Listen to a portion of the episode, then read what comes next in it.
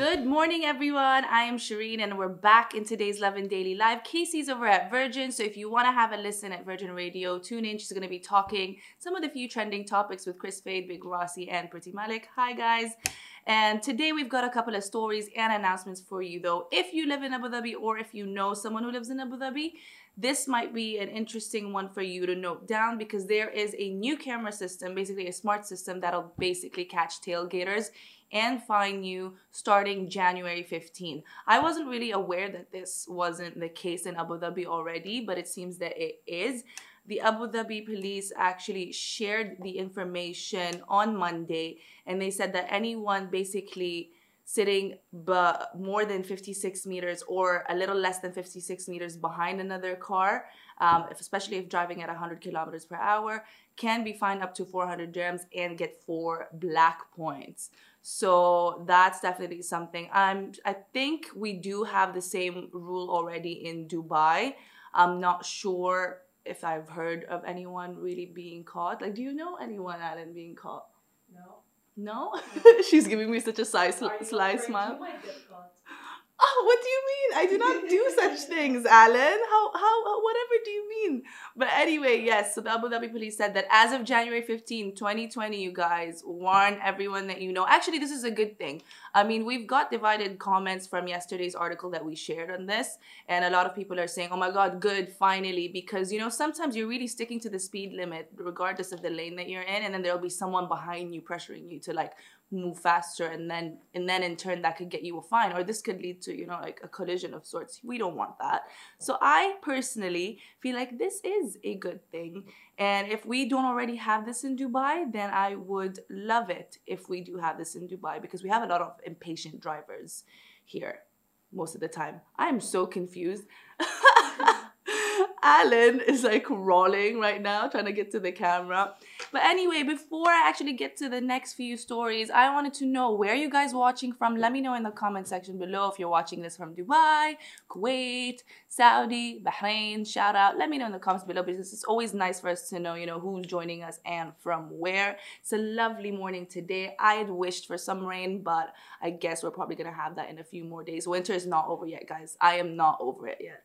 So anyway, yes, as I said, the Abu Dhabi police says motorists will, who do not comply with the new rule uh, will be actually warned with an SMS. But then if you repeat the offense, that's when you, you start getting fined the up to 400 dirhams and you're susceptible to four black points. The recommended distance between two vehicles is 56 meters, you guys, if you're driving at 100 kilometer per hour.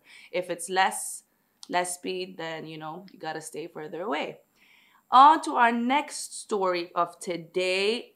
Did you know that if you actually discriminated someone, I mean, anywhere else in the world this wouldn't take place, but if you discriminated someone based on their religion, their house of worship, or anything related to their divine book or prophet, you could be fined up to 1 million dirhams. Yes, people, we are not taking it as a joke here. Intolerance is definitely not welcome in the UAE, which makes sense since we just passed and finished the 2019 year of tolerance.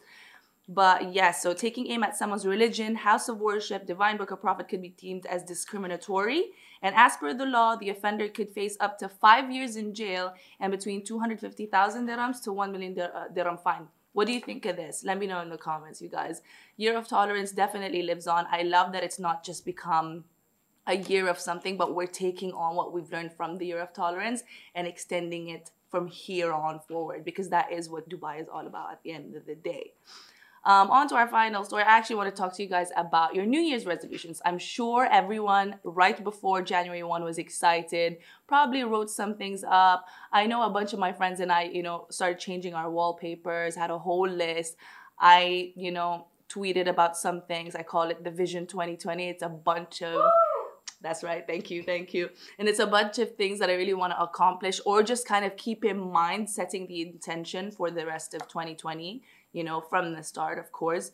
So there are a few common New Year's resolutions that we all probably keep in our minds, believe it or not. I mean, but none that we necessarily stick to at least after two, three months. Now, I don't want to sound negative. Some of us do. Some of us have the willpower. But myself, for example, I remember having most of my New Year's resolutions this year at the beginning of last year. And nothing really happened. So some of these common New Year's resolutions are, you know, spending more time with family and friends. I could definitely and confidently say I did a lot of this. I did so much of this probably that that's what led to the um inability to complete the, the rest of my New Year's resolutions, which is some of them are basically travel and see more of the world. You know, a lot of us want to go see other countries, be in a new setting, and just see what's out there, you know? Smokers wanted to stop smoking. Some of them have sort of succeeded, but stopping cold turkey, don't know, a bit iffy for, for others. Save more cash. This is another huge thing. Was this a part of your New Year's resolutions? You actually save. You save pretty well. Like I, I'll, I'll give it to Alan. She's very savvy with her uh, cachet.